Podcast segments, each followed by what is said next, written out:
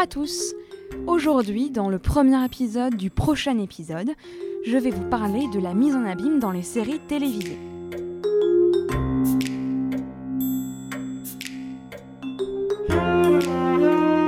Partout dans l'histoire de l'art, on trouve des mises en abîme.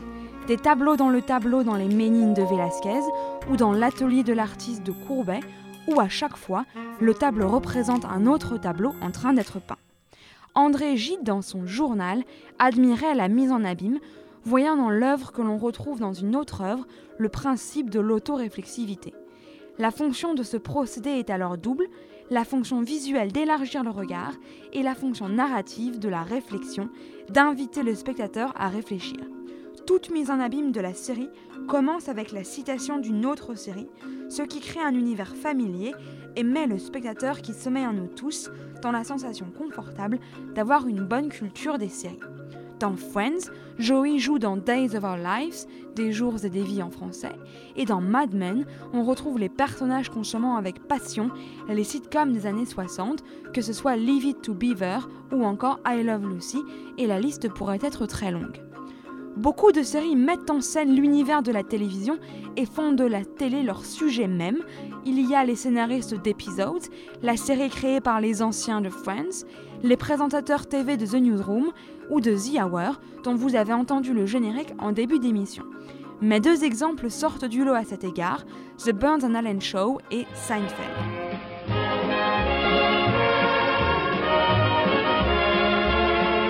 The Burns and Allen Show, ça ne vous dit peut-être pas grand-chose et c'est normal, la série n'a jamais été diffusée en France.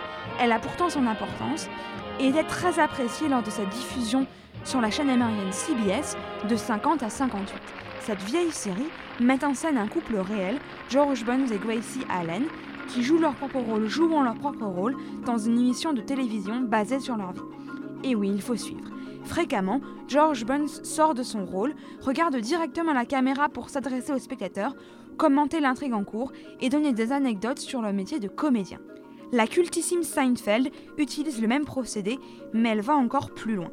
Créée par Larry David et Jerry Seinfeld, elle fut l'une des sitcoms les plus regardées des années 90. Seinfeld y joue son propre rôle, celui d'un comédien de stand-up new-yorkais qui partage son quotidien entre travail, amitié et conquête amoureuse. Mais ce qui distingue la série d'autres comme Friends, c'est qu'il ne s'y passe jamais rien. Son seul sujet, c'est la bêtise de ses personnages, Jerry, Elaine, George et Kramer, et la banalité des situations dans lesquelles ils se retrouvent.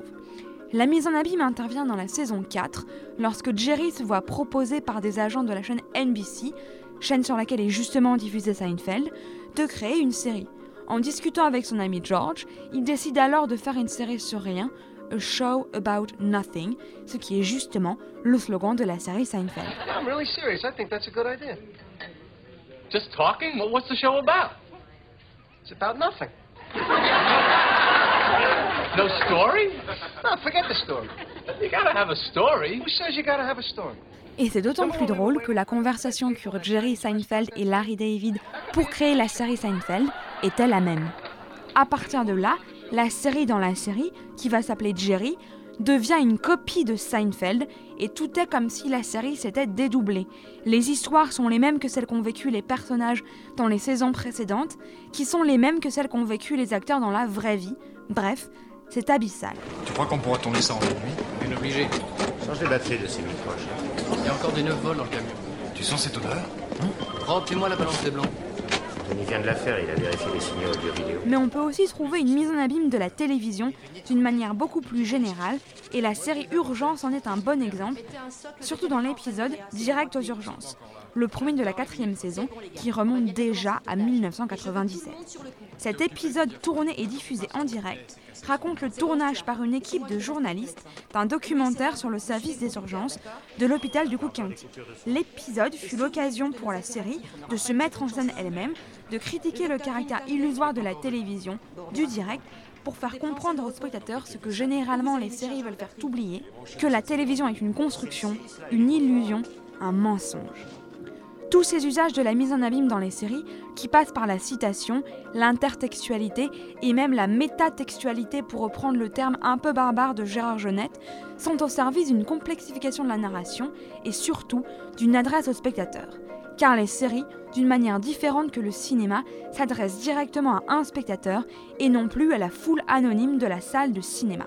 Il faut donc voir dans la mise en abîme dans les séries télévisées non seulement un procédé artistique intéressant, mais surtout un mode d'emploi qui apprend aux spectateurs de télévision de nouvelles manières de la voir et de la comprendre.